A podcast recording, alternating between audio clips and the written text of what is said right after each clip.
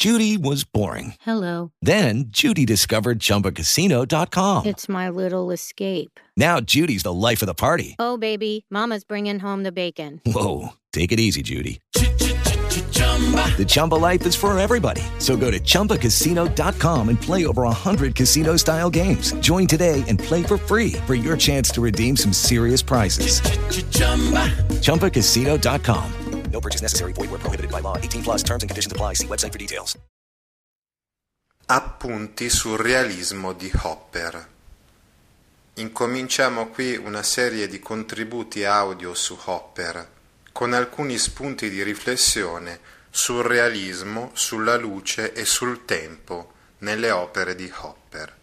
Incominciamo col dire che il realismo di Hopper non è un realismo socialista. Infatti, negli anni 50, quando fu pubblicata la rivista Reality, ci furono delle levate di scudi e dei commenti preoccupati, perché quella era l'epoca della guerra fredda e l'epoca in cui alla voce realismo si associava spesso la corrente politica del comunismo, come in Italia per esempio, no? il neorealismo.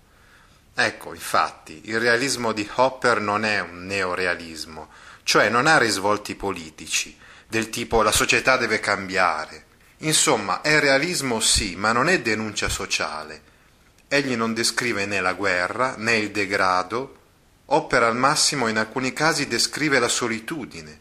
Colpito dai quadri di Degas come l'Assenzio, egli in Soir Blue e Summer Interior analizza l'interiorità della persona, la solitudine nella città, la solitudine nella campagna, ma generalmente la sua pittura non è una pittura di denuncia, ma è una celebrazione della vita di ogni giorno, della vita delle singole persone, magari melanconiche, fragili, ma mai disperate o arrabbiate.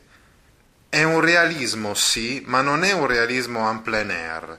Solamente in una breve parentesi francese, quasi didatticamente e formativamente, egli si mette a dipingere come maestri impressionisti, che per lui del resto non saranno maestri neanche un po'. Per lui la realtà è strettamente collegata con l'immaginazione, nel senso che lui ricodifica mentalmente la realtà e la ricostruisce in studio, mettendo per esempio in Cape Cod Evening un boschetto studiato dal vero, poi una casa con una porta inventata, stile New Orleans e non stile Cape Cod, una donna dai tratti finnici, un uomo yankee e un cane che è lui stavolta a volgersi in attesa di una presenza esterna, mentre in altri quadri è l'uomo. Insomma, Hopper è come Manzoni, che accosta al vero storico documentabile il verosimile. Tant'è vero che ciò che guida l'artista non è il modello, ma il suo disegno preparatore, sempre meticolosissimo. Egli non dipinge en plein air, dipinge in studio. E per capire ancora meglio la singolarità del realismo di Hopper, parliamo adesso della luce e del tempo.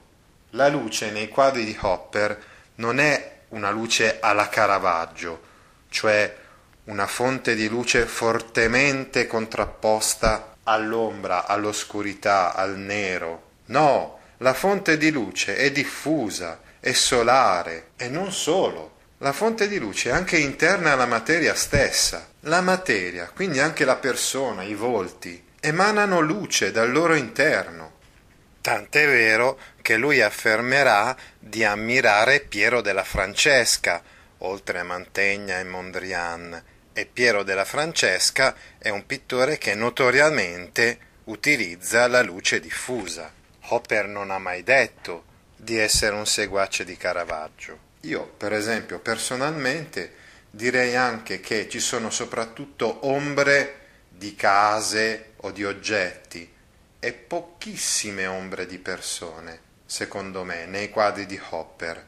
E questo secondo me è significativo del valore della persona. Parliamo adesso del tempo. Il tempo nei quadri di Hopper è sospeso, come nei fortuiti calchi degli abitanti di Pompei, immortalati per sempre in quella posizione. È come se per un attimo il tempo si fermasse nei quadri di Hopper. Non ci sono mai scene convulse, affollate, caotiche, frenetiche, orologi. Io non ho mai visto orologi nei quadri di Hopper. Lui non dipinge quella sera, a quell'ora, ma dipinge una sera. Non dipinge quella notte, ma una notte.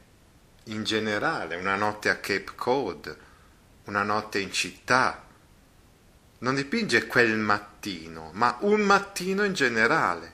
Certo che è molto interessato alla luce del tramonto piuttosto che alla luce dell'alba, ma secondo me, così concludiamo il discorso sul realismo di Hopper, anche per quanto riguarda il tempo, come per quanto riguarda gli spazi, il suo intento non è quello di fare una fotografia di un tempo o di uno spazio preciso, ma è quello di realizzare un'opera d'arte indipendente, autonoma, come dicevamo, un'opera d'arte costruita in studio, non una mera fotografica rappresentazione della realtà.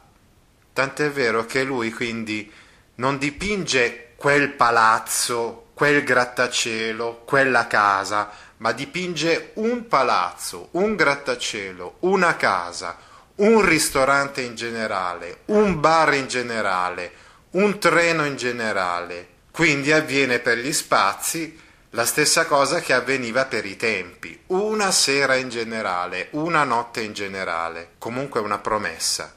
Ci risentiremo su Hopper molto presto. Ti interessano file di questo genere?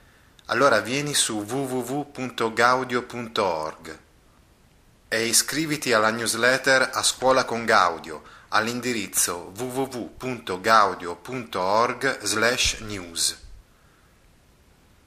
With lucky landslots, you can get lucky just about anywhere. Dearly beloved, we are gathered here today to. Has anyone seen the bride and groom? Sorry, sorry, we're here. We were getting lucky in the limo and we lost track of time. No, Lucky Land Casino, with cash prizes that add up quicker than a guest registry. In that case, I pronounce you lucky. Play for free at LuckyLandSlots.com. Daily bonuses are waiting. No purchase necessary. Void where prohibited by law. 18 plus. Terms and conditions apply. See website for details.